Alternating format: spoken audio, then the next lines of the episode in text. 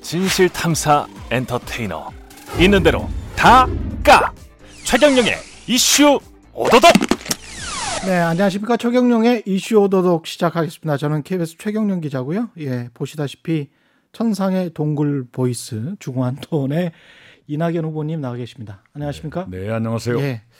더불어민주당 대선 경선 후보 어, 두 번째로 자리를 마련했습니다. 지금 일단 민주당 경선 자체 판세 분석도 한번 먼저 시작해 봐야 될 것 같습니다. 어떻게 보십니까? 지금 현재 상황은 충분히 역전이 가능하다 이렇게 보십니까? 어떻게 생각하세요? 네, 변화가 있을 수 음. 있다라고 보고 있고요. 예, 그리고 어, 투표권자들께서 많은 판단을 하고 계시리라 믿습니다. 어디에서 특히 어떤 특정한 지지층이 새로 생겨나고 있습니까? 아니면 어떤 곳에서 변화를 좀 보세요? 당 안팎의 그 여러 문제 때문에 우리 네. 지지자들도 많은 고민을 하실 거고요. 국민들께서도 많은 걱정을 하고 계시지 않습니까? 예. 예, 그것이 예, 투표자들께서 판단하시는데 어, 새로운 어, 판단의 예, 대상이 되고 있다라고 느낍니다. 그런 의미에서 어떤 안정적인 후보를 선호할 가능성 그런 경향성이 나타나고 있다. 그건 감지를 하고 계시는 겁니까? 뭐 안정적이라기보다는요 예. 어, 여러 가지 문제들이 생기는데 그런 문제들로부터 어, 당당한 사람 이래야 그런 문제들을 제대로 해결할 수 있을 거다 예. 어, 이런 생각을 가질 수 있겠죠. 당장 민수, 민주당 경선 판세에서 사퇴 후보들 있지 않습니까? 김두관 후보랄지 정세균 후보랄지 네, 사퇴 후보들의 무효 처리와 관련해서 네, 이게 계산이 된 걸 보니까 만약에 이제 무효 처리가 되면 이재명 후보 같은 경우 48%, 그다음에 만약에 무효 처리가 되지 않으면 44% 이렇게 되더라고요. 예, 그러니까요. 예. 예, 누- 누가 어떻게 되느냐 이전의 문제이지요. 음. 예, 후보자들도 투표자들도 그대로 하는데 나중에 누가 사퇴하면 가만히 있어도 득표율이 올라간다든가 내려간다든가 예. 이건 투표하신 분들에 대한 대접이 아니지요. 아, 무슨 단지 무슨 말씀이냐 하면 유, 불리의 문제가 아니다. 유불리 이전의 문제이지요. 예. 네, 그건 민주주의 원리에 어긋나는 거예요. 그리고 다른 어떤 선거도 이렇게 하지 않습니다. 음, 득표율이 가만히 있는데 혼자 오르락내리락 하는 법이 어디가 있습니까? 사퇴를 했다고 해서 그렇죠. 남이 사퇴하면 내가 득표율이 올라간다. 그것도 소급해서 예. 무슨 말씀이냐 하면 이렇, 이렇습니다. 어, 투표자들은 투표를 하지요, 합법적으로. 예. 했는데 투표한 한참 뒤에 누군가가 사퇴했다 그러면 그분을 찍은 표는 무효표가 그분은 된다. 투표를 안 한 것으로 간주하겠다라는 예. 것이거든요. 예. 투표는 했는데 음. 그러면 이상하죠. 그 이낙연 후보 그러니까- 캠프에서는 그러니까 그건 유효표로 그런- 처리를 해야 아니 돼. 그러니까요. 제 말씀 예. 좀 들어보세요. 예. 그러니까 그런 규정이 그냥 앞뒤 설명 없이 덜렁 그렇게 나온 것은 불완전한 규정이라고 보지만 음. 그것을 소급한다고 적- 해석하는 것은 부적절한 해석입니다. 음. 예를 들어서 제주도에 이번에 에, 투표가 있었는데요. 예. 거기에는 김두관 후보 성함이 찍혀 있어요. 예. 음. 근데 사퇴 후에 미리 빼지 못한 것이죠. 그런데 거기에 찍었다라고 하면 무효가 되지요. 이미 사퇴를 그 전에 했으니까. 예. 단 투표 용지에만 남아 있으니까. 그런데 사퇴하지 않은 후보로 합법하게 투표를 했는데 음. 나중에 후에 그분이 사퇴했다고 해서 전에 있었던 투표도 없었던 것으로 한다. 그렇게 하는 법이 없어요. 어떤 선거도. 음. 음. 그러니까 그 원칙적인 해석이 문제다. 잘못된 것이다. 네. 그런데 캠프 쪽 이낙연 후보 캠프 쪽에서는 추미애 후보가 사퇴하지 않는다는 보장도 못한다.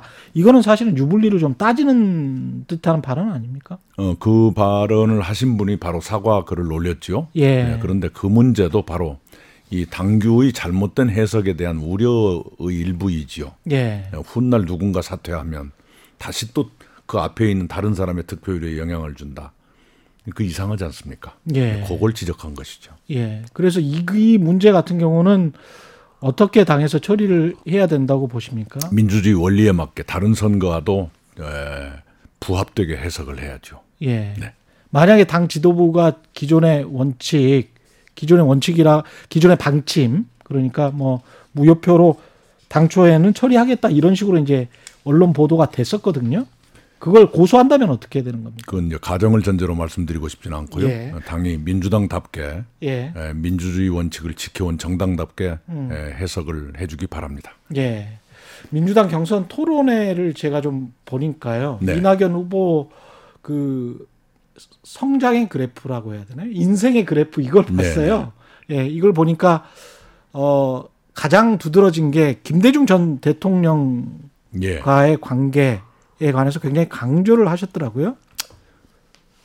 강조하고 말고의 문제가 아니라 예. 실제로 그러니까요. 예, 그것을 실제로 일부러 그렇다. 강조하고 싶어서가 아니라 예. 제가 스무 살, 열아홉 살 대학 음. 1학년 때 먼 발치에서 연설하시는 걸 뵙고 매료됐고 음. 네 기자 시절에 밀착 기자가 돼서 그분의 두 번째 대통령 선거를 가장 가까운 거리에서 취재했고 예. 또 그분의 공천으로 훗날 국회의원이 됐고 그래서 음. 제 인생의 고비고비마다 늘 그분이 계셨기 때문에 또 그분의 어, 생각이라든가 어, 삶에 대해서 많은 걸 알게 됐기 때문에 음. 어, 영향을 받았다. 그건 사실 아닌가요? 네, 김대중 전과 후로 나뉜다면 그러면 이낙연 후보 입장에서 봤을 때는 김대중을 직접 만나기 전에 네. 그 전에 동아일보 편집국장 동아일보 시절은 어땠었습니까? 그러니까요. 직접 만난다는 게 무슨 뜻인지 모르겠는데 그러니까 대학 지- 정치에 헌신하기 전에 네. 예, 대학 1학년 때 예, 어, 그분이 예, 신민당의 대통령 후보가 되셨고 음, 음, 그 굉장히 극적이었죠. 예. 역전승하셨으니까요. 그때부터 이제 연설장을 쫓아다니는 아주 남루한 청년이었으니까요. 음, 그리고 이제 마음속에 동경심 같은 게 있었겠죠. 예, 그리고 그 뒤로 17년 뒤에 에, 그분의 밀착 기자로서 두 번째 대선 도전을 정치부 취재한 기자이셨죠? 네, 예. 예. 예, 그런 거지요. 그 다음에 이제 어 그분의 공천으로 예, 국회의원 된 것은 맨 처음 그분을 먼발치에서 뵙고 음. 30년 후였죠. 예, 최소한 30년 동안 예, 그 인생의 고비고비마다 그분이 계셨으니까요. 예. 중요한 영향을 받았다라고 하는 것은 결코 과장이 아니죠. 그 다음에 이제 노무현 전 대통령과의 인연도 소개를 하셨었거든요. 네네네. 예. 그 부분도 좀 설명을 예, 제가 해주십시오. 예. 민주당의 대변인으로 일할 때 에, 노무현 후보께서 후보가 됐지요. 예. 그래서 노무현 후보께서 선거대책위원회를 꾸리시면서 음. 당의 대변인이던 저를 선거대책위원회의 대변인으로 그대로 써주셨어요. 예. 네. 그리고 그분 어, 당신이 당선되신 뒤에 당선자 신분일 때도 저를 그대로 대변인으로 써주셨어요. 그래서 인수위원회에 함께 가서 일을 어, 했죠. 음. 예. 그 과정에서 예, 그분의 대변인으로서 역할도 했지만 예.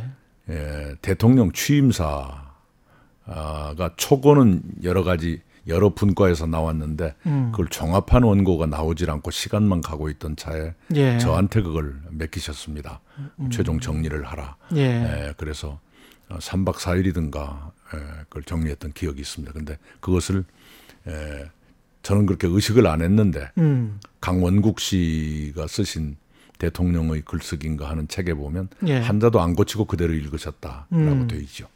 거기에 굉장히 좀 그런 말씀을 하실 때 이제 자부심을 네. 갖고 이제 말씀을 하시는 걸 저도 토론에서 봤는데 이건 어떻게 보면 이제 김대중 노무현 정신을 잇는 어좀 과거에 정치적으로 논란은 됐습니다만은 정통 민주당 세력은 나다라는 것을 강조하고 싶으신 거 아닙니까? 꼭 그렇게만 예. 우리 정치 저널리즘의 특징이 팩트가 나오기 전에 무슨 의도다 해석이다 이게 먼저 선행을 해요. 예. 예, 그렇지 않을 수도 있지 않습니까? 예. 실제로 인생에서 음. 아니 어떤 한 정치인이 예. 대통령 취임사를 썼으면 그만한 영광이 어디 있어요? 그 얘기를 그렇죠. 하는 것이 무슨 의도가 있고 뭐 그러겠어요. 순수하게 좀 받아들여 달라. 제가 요즘 정치 기사를 읽으면요. 예. 리드 한 줄 나오고 바로 그 다음에 의도가 무엇으로 보인다 이렇게 나와요. 예. 좀 그냥 뭐라고 하더라, 뭐라고 하- 음. 무슨 일을 하더라 예. 이것이 먼저 나오고 판단은 좀 독자들한테 맡겨도 되지 않나요? 음. 음, 그냥 뭐든지 판단까지 자기들이 하려고 하는 그런 경향이 있는 것 같아요. 근데 이제 그 언론의 저와도 기억하실지 모르겠습니다만 인터뷰가 지금 한 서너 번째는 되는 것 같습니다. 네 번째 정도 되는 것 같은데요. 어떤 것이? 저와 인터뷰. 아, 예, 예, 예, 예. 근데 이제 그 우리 프로에서는 뭐 그런 일은 별로 없으셨습니다만은 네. 김현정 뉴스쇼 같은 경우는 좀, 예, 약간 좀 논란, 그 말씀을 그렇게 아, 하시면 약간 좀 언론인들 위축되는 거는 있지 않습니까? 아니요. 예. 오히려 예. 언론인이면 무슨 말을 해도 좋다는 것에 대해서 저는 그렇게 생각하지 않습니다. 예. 네. 어, 제가 어, 햇병아리 기자실에 저희 선배가 인터뷰 기사를 쓰신 걸 보면 음. 늘 제가 배웠던 것이 조금 곤혹스러운 질문할 때는 어, 실례지만 예. 여쭙지 않을 수 없네요라든가 이렇게 뭔가를 붙이면서 여쭙더라고요. 예. 음, 근데 그런 자세가 필요치 않나 생각해요. 지금은 편안하십니까? 아, 괜찮아요. 예, 괜찮아요. 일- 일반적으로 예. 네네 그저 예. 무슨 사실을 충분히 말하기도 전에 의도부터 그렇죠. 어, 이렇게 예. 하는 것이 어떤 유행처럼 돼 있던데 음. 저 같으면 안 그랬을 것 같은 생각은 듭니다. 뭐 예. 어, 기자들 자유지요. 그건 맞는 말씀입니다. 팩트는 먼저 쭉 네. 확인을 한 다음에 예. 그 다음에 서로 상호 간에 비판하고 뭐 이거는 그 다음 순서로 가긴 네. 가야 되겠죠. 이 판세 마지막으로 보면 어딘가에서 그래도 역절의 어떤 발판이 마련은 돼야 될 텐데 예. 그게 어디라고 보세요? 이제 지금 남아 있는 것 보시면 이제 음, 수도권으로 어, 오게 되지요. 예. 네. 음, 거기가 어, 뭔가에 큰 반전이 있어야 되겠죠. 어떤 최후의 승부수 같은 게 있을까요? 거의 뭐 이제 10월 초 상황이라 지금 별로 시간은 별로 남지 않았습니다. 예. 예. 어, 늘 노력하고 있고요. 예. 네. 정책 얘기를 굉장히 대담하게 내도 언론들이 별로 관심 갖고 취급을 안 해요. 그렇습니다. 네. 자꾸 예. 그러면서 또 무슨 화끈한 정책 없느냐고 묻곤 그러지요. 네. 그- 하여간 그런 걸 감안하면서 예. 최선을 다하겠습니다. 정책 이야기는 제가 한 30분 정도 네, 그 네. 할애해서 네. 집중적으로 물어보고요. 그렇어요. 최후의 승부수와 관련해서 그 몸통 이야기 있지 않습니까? 화천대유 네. 몸통 이야기. 네. 그게 이제 이재명 후보의 지금 아킬레스건이 될 수도 또는 위기가 될 수도 또는 기회가 될 수도 있을 것 같은데 네. 상대 후보로서 어떻게 느끼십니까? 음, 제가 굉장히 저 조심하고 있습니다. 그리고 예. 그건 에, 당의 고민이기도 하고 어, 정권 재창출로 가는 과정에서 우리가 안고 있는 에, 큰 걱정이지요. 에, 그런 점에서 걱정을 함께 하고 있다. 아, 이 정도만 말씀을 드리겠습니다. 결국은 이제 어떤 정책으로 이런 문제를 풀어나갈 것인가 그게 중요한 것 같거든요. 네, 근데 개발 이익이 이제 과다하게 갔다 이거는 이제 모든 국민들이 다 인정을 하는 것 같아요. 네. 어떻게 해야 될까요? 이 음. 개발 이익과 관련해서 이제 저로서는 이런 정책을 발표했습니다. 우선 예. 공공개발에는 에, 민간 참여를 원천적으로 배제하겠다. 음. 아, 두 번째 민간 개발에는 이익의 최대 50%까지를 환수하겠다. 예. 아, 이 두 가지 원칙을 제시했습니다. 에, 그런데 이익의 50% 최대 50%입니다만은 좀 과하다는 의견도 있습니다. 그런데 그것은 음. 최대 50%까지라는 뜻이니까요. 예. 네. 근데 이게 우리가 그 부동산과 관련해서 특히 민간 개발, 재건축 재개발 쪽 네. 있지 않습니까? 재건축 초과이익 환수제 문재인 정부에서 들어와서 시행을 했, 을 네, 때도 네. 특히 이제 보수 언론들이 이게 사유재산권 침해 아니냐, 예. 위헌 아니냐 굉장히 네. 반발을 많이 했었고 예. 지금도 그렇게 생각하시는 국민들이 많습니다. 예.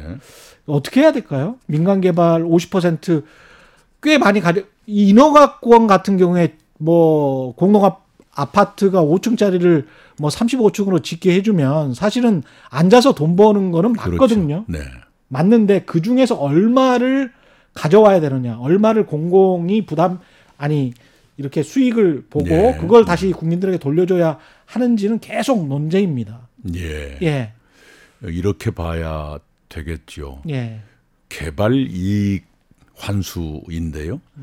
어, 그 이익이 개발에서 나오는 것이죠. 그 개발은 무엇이냐? 정책이 이익이 많이 나오게끔 정책이 바뀐다거나 예, 또는 인허가를 했다거나 특히 진입도로나 교량이나 터널 같은 그런 인프라를 깔았기 때문에 개발 이익이 높아졌다든가 이런 것들이죠. 정책 또는 국민 세금으로 이루어진 개발 사업 인프라 조성으로 개발 이익이 커진 것이죠. 예, 그런데 정책이나 국민 세금으로 인한 인프라 조성으로 생긴 이익은 민간 개인에게 돌아간다는 것은 정의에 맞지 않죠. 예, 네. 그런 점에서 환수는 불가피한 것인데 어느 정도가 좋으냐. 요컨대 그러겠죠. 어, 개발이 지속될 수 있을 정도의 이익이 이익의 최저선이 어디냐 음. 어, 이런 판단이 필요하겠죠. 민간이 네. 이종 어 민간도 어느 정도 수익이 나야 개발을 물론입니다. 할 테니까요. 네네 예. 물론입니다. 그리고 지역에 따라서 어, 이익이 나는 정도가 다를 수도 있고요. 예, 특히 그렇습니다. 어, 네. 특히 그래서 수- 수도권이랄지 서울 같은 경우는 민간 예. 건설업자들이 서로 하려고 달려들 예. 텐데 국토 균형 발전이 그래서 또 필요한데 LH 같은 경우는 구- 이쪽에서 장사를 잘해서 남겨 먹고 네.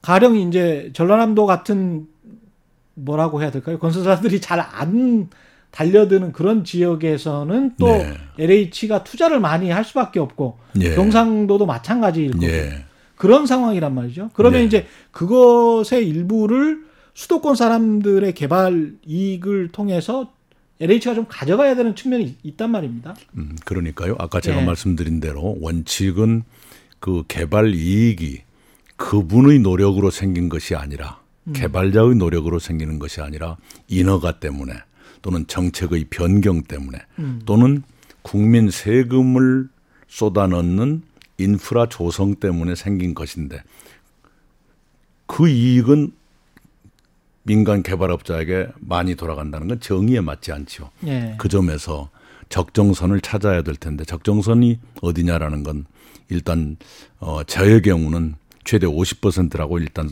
그 상한선을 설정해 놓고 어, 적정선을 한번 찾아보자. 그게 괜찮은 방법 같아요. 적정선을 찾아보자. 네. 예. 토지 독점 규제 삼법이 부동산 정책의 핵심 공약이란 말이죠. 예, 그것도 어떻게 네, 보면 네, 이 개발이익 환수와 관련돼서 비슷한 맥락으로 지금 생각을 하고 계시는 것 같은데. 예. 그렇습니다. 네, 그런데 이제 어, 토지 독점 규제 삼법은 사실은 제가 부동산 정책으로 내놓은 것이 아니라 한번 이 우리 최경영 기자 프로그램에서도 말씀을 한 것 같은데 예. 음. 일종의 사회 정책입니다. 지금 개인 소유 토지의 77% 이상이 상위 10% 소유로 돼 있고요. 예. 법인 소유 토지의 92.4% 92%가 어, 상위 10% 법인에 들어가 있어요. 그리고 그 경향이 점점 가속화됩니다. 그것에 제동을 걸지 않으면 우리 에, 국내에 있는 토지 한정된 토지가 소수의 사람들에게 독과점되는 식으로 가게 되겠죠. 그건 예. 매우 불행한 일이고 국가 미래를 위해서 좋지 않은 일인데 그것에 제동을 거는 방식으로서 어, 토지의 과다 보유에 에, 일정한 에, 부담을 드리겠다는 것이죠. 그 중에서 이제 에, 현행 법에 있는 것이 개발이익 관수는 이미 있고요. 예. 둘째는 이제 택지 소유 상한과 토지 초과 이득세, 토지 초과 이득세는 종합부동산세하고 합치도록 하겠다라는 것인데 예. 그 두 가지도 과거에 음, 그 자체가 헌법 위반이 아니라 법의 내용이 과다하다, 음. 아, 과도하다라고 해서 입법 기술적인 문제 때문에 예, 헌법에 불합치한다는 판정이 나왔는데 예, 제가 그걸 좀 조정을 해서 법안을 냈어요. 예. 예, 그것이 결과적으로 어, 토지 과다 보유를 억제하고 어, 토지 매물이 조금 더 나오게 하고 그래서 국공유 토지가 늘어나게 할 수 있는 그것이 싫다면 세금을 더 많이 내게 되는 예. 예, 그런 효과는 나타날 거라고 생각합니다.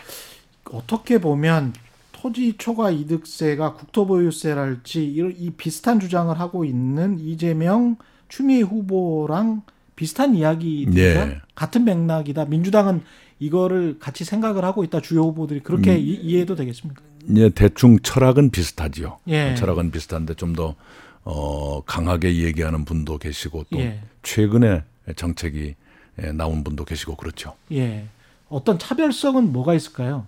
이낙연 후보 캠프의 차별성 예, 제가 그다지 차별이 있다고 생각하지는 않습니다. 어느 정도냐의 차이죠. 저는 이제 최대 50%인데 음. 이재명 후보는 아직 그런 숫자를 제시하진 않고요. 예 예, 전액 환수인 것처럼 말씀을 하셨는데 예. 토론회 때 보니까 꼭 그건 아닌 것도 같아요. 예. 조금 더 설명이 예, 추가될 필요가 있다고 생각합니다. 국민들 관심은 이렇게 이제 규제를 하고 세금을 올리고 해서 세금을 또 새로 걷고 해서 집값이 안정되면 좋은데 그 결과가 꼭 그렇게 나오지는 않았단 말이죠 문재인 정부 때는. 제가 거듭 말씀드리지만 예. 이것은 부동산 시장 안정 정책이 아니라 우리 사회가 토지 과다 보유를 이대로 둘 수 없다는 사회 정책으로서 사회 정책으로서 먼저 봐주시고요. 예. 그 다음에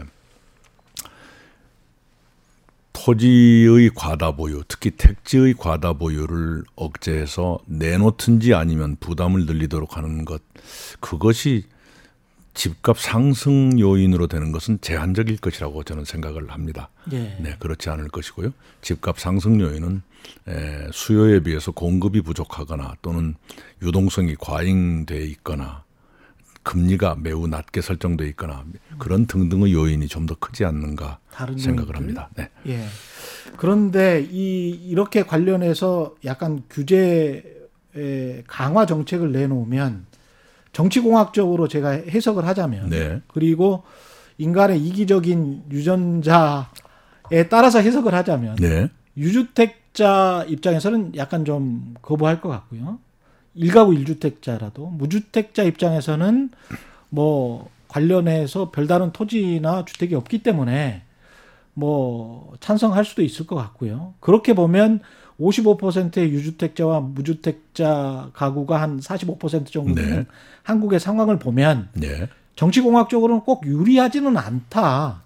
이제 거듭 말씀드리지만 예. 제가 지금 토지 과다 보유는 유주택 무주택하고는 별도의 기준이지요. 예. 네네. 그래서 에, 그렇죠. 아까도 뭐 토지를 소유하고 있는 사람 또 많지 않습니다. 예. 적죠. 예. 아, 그 예- 적어도 여기에 해당될 분들은 음. 어, 적지요. 아까도 말씀드린 대로 개인 소유 토지의 77%가 10% 수중에 들어가 있다. 예. 법인 소유 토지의 92%가 에, 상위 10% 수중에 들어가 있다. 거기가 주된 법의 적용 대상이 될 거예요. 예. 네, 그래서 어, 아파트 한 채 있는데 어떡하냐? 그 문제는 토지 공개념하고는 별도의 문제지요. 예. 공급 정책과 관련해서는 뭐 다른 후보들 같은 경우에 수십만 뭐 또는 백만 네, 이런 네. 이야기가 나오고 있는데요. 그 7만 호 서울공항 네, 이전에서 네. 구체적인 숫자는 이거가 맞죠? 그러니까 서울공항 부지 자체에 예. 에, 용적률을 완화하면 3만 호까지 가능합니다. 그리고 예. 그 주변에 고도 제한을 완화한다든가 층고 제한을 완화하면 4만 호까지가 추가될 수 있겠다. 합쳐서 7만 예. 호 이렇게 계산합니다. 근데 그 장기적으로 봤을 때 좀 더 많은 주택을 공급해야 된다라는 네. 그 주장. 그래서 뭐 50만 원, 100만 원 네, 이렇게 네. 장기적 플랜을 제시하는 다른 네. 후보들에 비해서는 조금 좀 작아 보이기는 합니다. 그게 그렇지가 않습니다. 예. 어떤 후보든 대전제가 이겁니다. 문재인 정부가 공급을 약속한 203만 호를 전제로 한 것입니다. 아, 203만 원 예, 전제로 한 그러니까 것이다. 음. 누군가가 250만 원을 약속했다면 203만 원 거기에 약 40만 원을 얹어서 250 이렇게 된 겁니다. 아, 네, 그렇습니다. 그래서 어, 토론회에서도 그게 규명이 된 바가 있죠. 문재인 정부는 금년 2월 4일 이사 대책에서 83만 호를 에, 공급하겠다고 약속을 했고요. 그걸 포함해서 어, 203만 호쯤 될 겁니다. 음. 결국 다른 그걸 후보들도 비슷한 이야기를 하고 있는 그렇습니다. 거다. 그렇습니다. 예. 그걸 전제로 하는 것이라고 다들 시인을 했습니다. 예. 출생률로 평가받는 최초의 대통령이 네. 되겠다. 이거 이건 진짜 장기적인 플랜인데요. 예. 이게 쉽지 않은 플랜이고. 예. 그렇 쉽지 않겠죠. 예. 그러나 그렇지 않고서는 대한민국이 존립할 수 있을 것인가? 이 심각합니다. 음. 어, 단순 계산 한번 해볼게요. 1년에 아이가 30만 명이 태어난다고 치고 보통 80년을 산다고 치면 예. 80년 후에는 대한민국 인구가 2,400만이 되는 겁니다. 그렇죠? 예. 30만 곱하기 80. 예. 지금 인구의 절반 이하로 줄어드는 거예요. 그런데 작년 출생아가 25만 명입니다. 그렇죠. 예. 심각하죠. 예. 예. 그런데 이 저출산 극복 대책 예산으로 직접 비용, 간접 비용, 간접 비용이라면 예컨대 신혼부부 주택 지원까지 포함되는 겁니다. 음. 그거까지 다 합치면 정, 정부와 지자체 합쳐서 작년에 30조 원 정도 썼어요. 예. 그러면 30만 명의 아이가 태어났다 그래도 아이 한 명당 1억씩 쓴 거예요. 예. 그런데 실제로는 25만 명 태어났으니까 아이 한 명당 1억 이상씩 쓴 거죠. 음. 근데 그렇게 쓰는 방법으로서 효과가 이렇게 나온 게 아니거든요. 지금 예. 합계 출산율이 0.84명까지 떨어졌는데 음.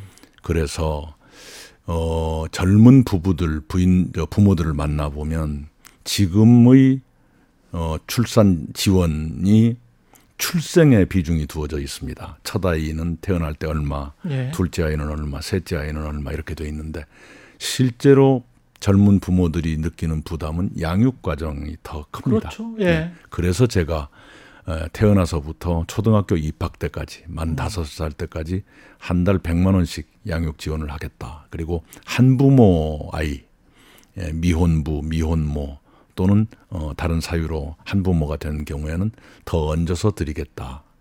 아, 는 말씀을 했어요. 왜냐하면 그런 분들 한부모 아이는 결혼 생활에는 성공하지 못하셨지만 이 아이만은 내가 지키겠다는 의지를 가진 분들이시거든요. 예. 그런 분들은 어, 추가로 도와드려야죠. 그분들의 에, 직업 또는 이게 네. 지금 저 100만 원씩 지원하겠다는 기존의 복지 정책 말고 또 이렇게 추가적으로 지원하는 겁니까? 아니면 복지 정책 플러스 해서 총합해서 100만 원씩 지원하는 기존의 에, 복지 정책은 그런 것이 없죠. 아동 예. 수당이라 해서 어, 겁니까? 예.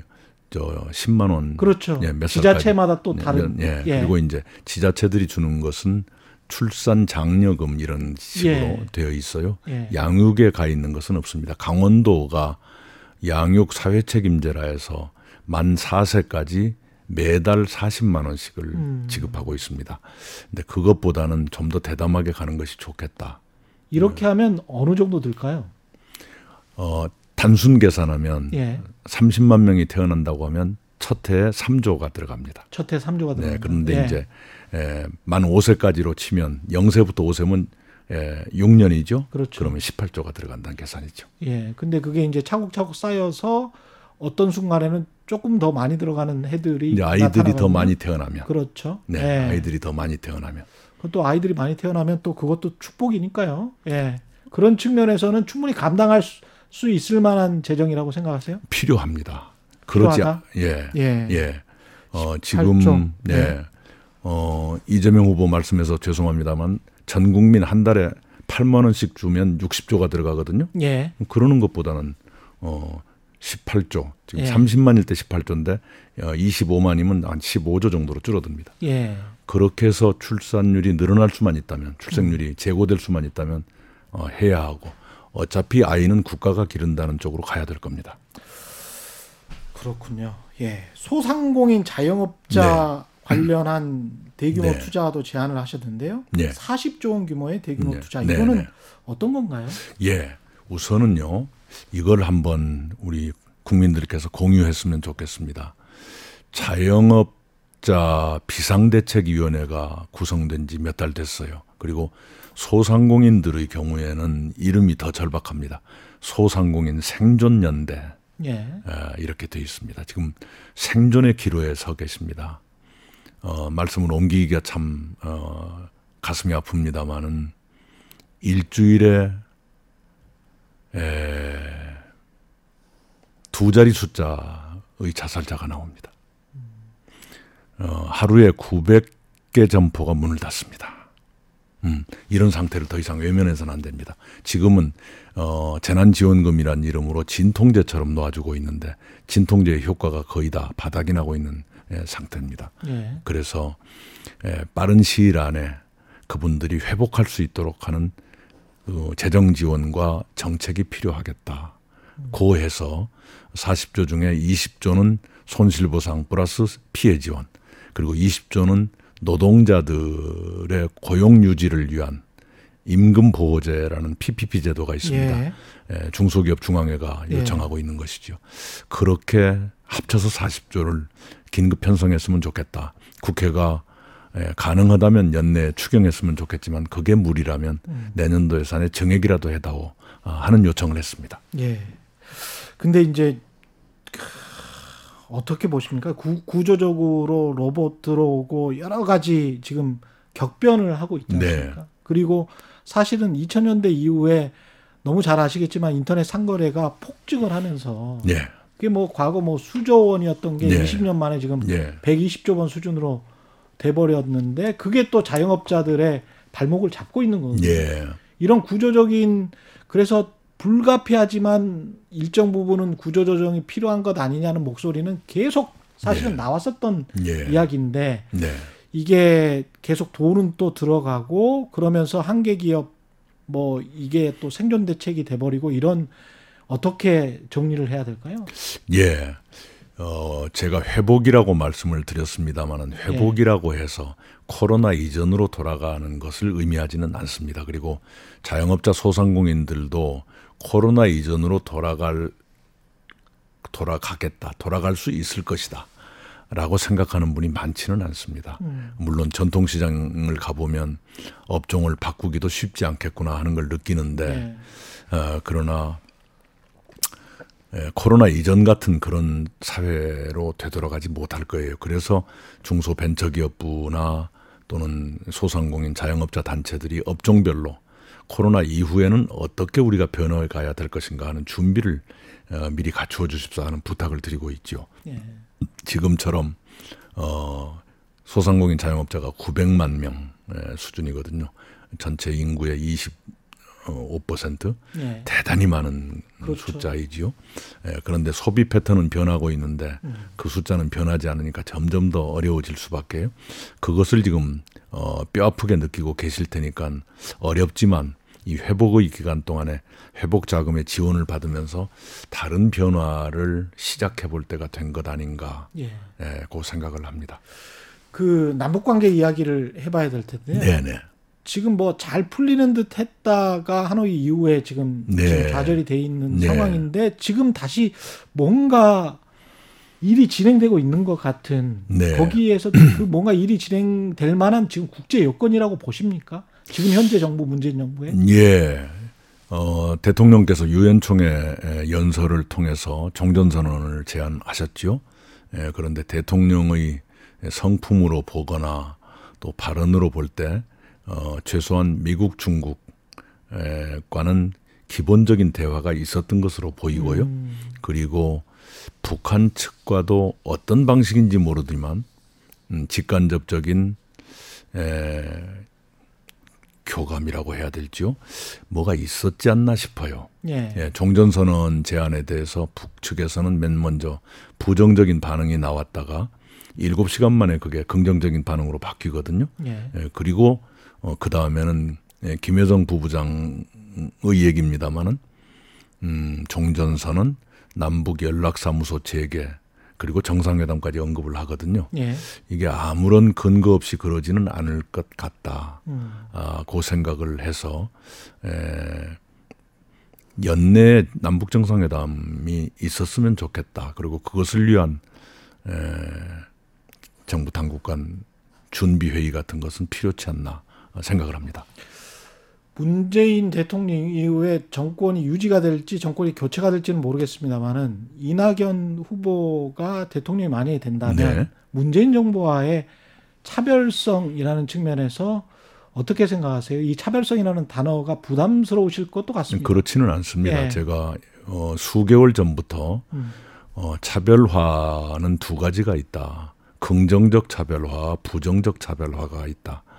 에, 긍정적 차별화, 포지티브 차별화는 언제든지 필요한 것이다. 음. 부정적 차별화, 나를 돋보이게 하기 위해서 억지로 어, 어, 차별화를 한다. 음. 그것은 어, 바람직하지는 않다. 이렇게 에, 구분을 하고 있죠. 예. 어, 정책을 어, 더 개선한다거나 이 성과를 내지 못한 정책 또는 잘못된 정책을 바로잡는 건 단호하게 해야죠. 네, 그런 점에서는 음, 그게 올바른 자세일 겁니다. 이낙연이 아니라 하더라도. 예. 네. 그런 측면에서 문재인 정부의 가장 큰 뭐랄까요 실정이라고 일단은 이야기를 하겠습니다. 부동산 네. 예, 값의 안등은 정부가 뭐 그걸 원했던 아니면 의도하지는 않았겠죠. 네, 설마. 네, 그렇지만 그럼에도 불구하고 국민들은 이게 너무 화가 예. 나 있는 국민들 굉장히 많단 말이에요. 예, 네, 그리고 결국은 이제 그 개발이익 환수랄지 여러 가지 측면 화천대유랄지 이런 예. 것들도 다 부동산 민심과 관련이 돼 예. 있는 것이고 그런 측면에서 다음 정부 5년이 부동산이 어떻게 보십니까? 어떻게 관리를 해야 된다고 보세요? 예. 어, 지금보다 훨씬 더 안정화돼야지요. 예, 그리고 이 부동산 시장을 불안정하게 했던 요인들이 제거돼야 되겠죠. 유동성의 관리라든가 재정 정책을 어떻게 할 것인가 물론 적극 재정은 상당 기간 불가피해 보입니다만은 그렇다 하더라도 그것이 부동산 시장 불안 요인이 되지 않게 하는 지혜로운 방법은 없는가 하는 것도 찾아야 되겠고요 이번에 대장동 어 사건에서 국민들이 느끼시는 것처럼 소수의 사람들이 상상할 수 없는 거액을 챙겨가는 거기에 부동산 값 상승의 요인도 도사리고 있구나 하는 걸 느끼고 있지 않습니까? 예. 대장동에 원래 땅을 가졌던 사람들은 공공개발이라는 이름으로 싼 값에 땅을 어, 내놨고 그런데 아파트에 입주하는 사람들은 그게 민간 개발이라 해서 분양가 상한제를 적용받지 않다 보니까 비싸게 입주했다라고 느끼고 계시는 거거든요. 어, 땅은 싸게 내놓고 아파트는 비싸게 입주하고 그 중간에 몇 사람은 어마어마한 어, 돈을 챙겼고 거기에 또 에, 그 실력 있는 정치인 또는 법조인들이 또 상상을 뛰어넘는 돈을 챙겼다. 이런 구조, 부패 구조를 척결하지 않고는 부동산 시장, 부동산에 따른 국민들의 상실감은 해소되기 어려울 것이다라고 보고요. 그리고 그런 문제로부터 당당한 저 이낙연이 그 문제를 척결하는데 제일 나을 것이다. 아, 이렇게 말씀을 드립니다.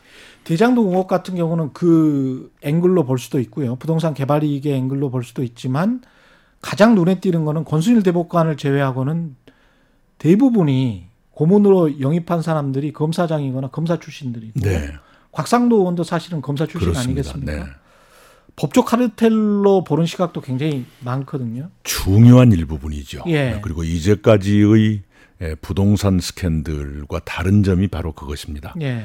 어, 법조 카르텔이 붙어서 무언가를 어, 법으로부터 보호하는 장치가 이미 함께 굴러갔다. 예. 어, 이건 대한민국 법치주의의 심각한 병리 현상을 드러낸 것이죠. 예. 예, 그것은 어, 부동산 비리의 새로운 양태고 어, 우리가 어, 사회를 바로잡는데 또 다른 과제가 어, 크게 등장했다는 것을 뜻한다 이렇게 생각합니다.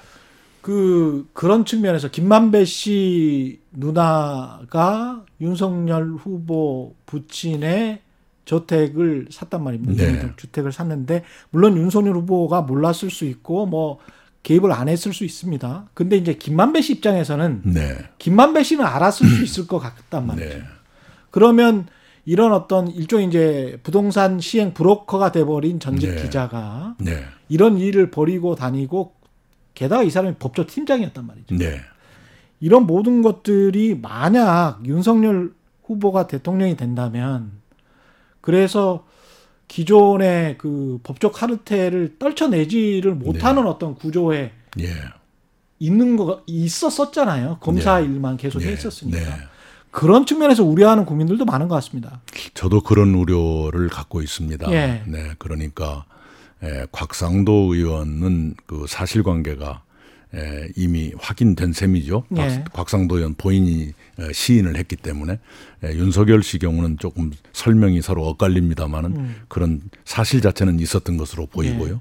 그러면 곽상도 씨나 윤석열 씨의 아버지 에가 어떤 혜택을 받았는지 또는 뭐 어떤 관계가 형성이 돼 있는데 그분들이 주체적이었을까 아니면 누군가 그걸 제공하는 쪽에서 뭔가 계산이 있었을까 예 그 전체를 봤으면 좋겠어요 예. 네그 전체를 봤으면 좋겠고 그런 의미에서 어 앞으로 규명돼야 할 문제들이 굉장히 많다 아, 그래서 저는 합동수사본부 어, 얘기를 했었는데요 예, 그런 것들을 검찰이 제대로 밝혀낼 수 있을지 예, 큰 시험대에 올라 있다 이렇게 생각합니다.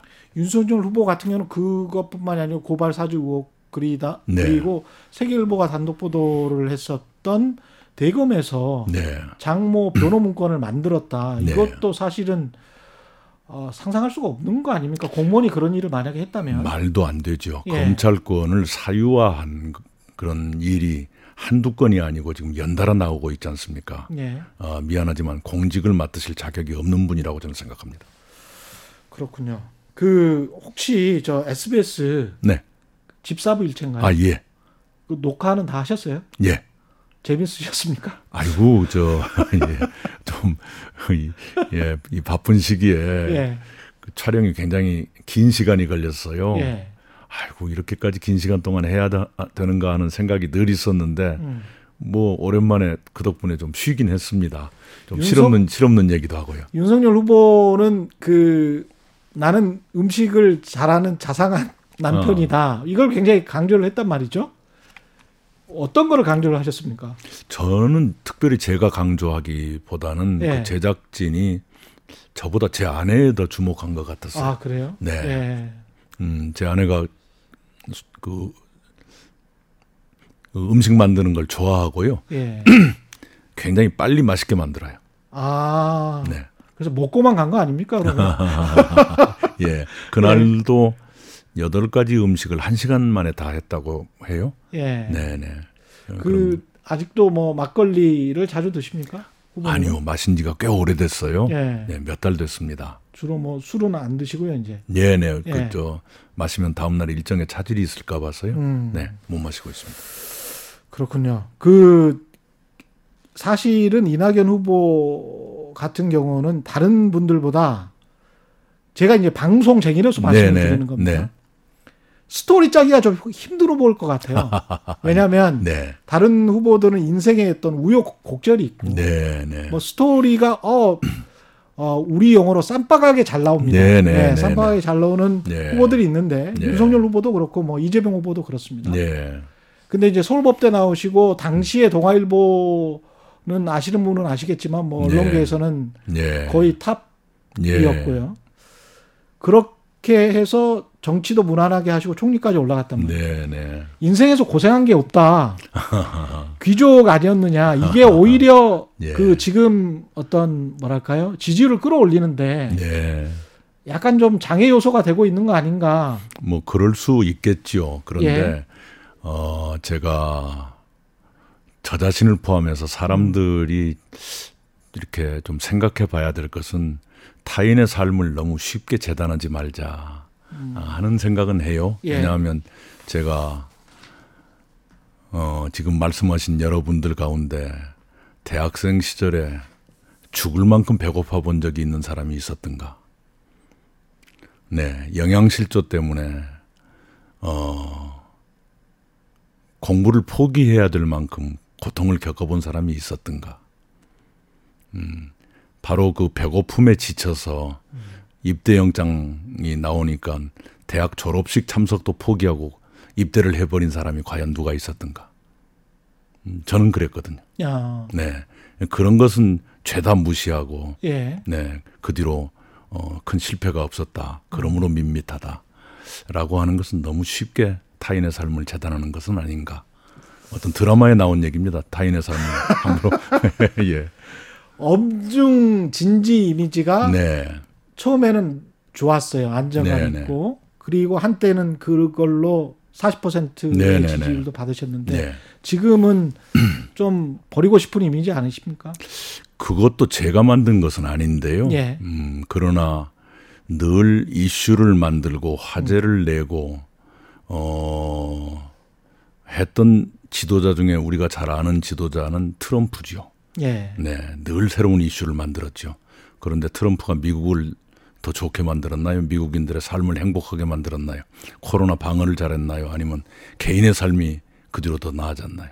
모든 것을 실패했잖아요. 음. 네, 지도자는 어, 신중하고 엄중해야 되는 것이 사실입니다. 음. 네, 그럴 수밖에 없다. 네네 예. 책임감이 있어야 되니까요. 끝으로 왜 대통령 이낙연이어야 된다. 네. 그 말씀하고 싶은 말씀을 정리를 해 주십시오. 예, 여러분 아시는 것처럼 대한민국이 이제 선진국으로 공인받고 있습니다.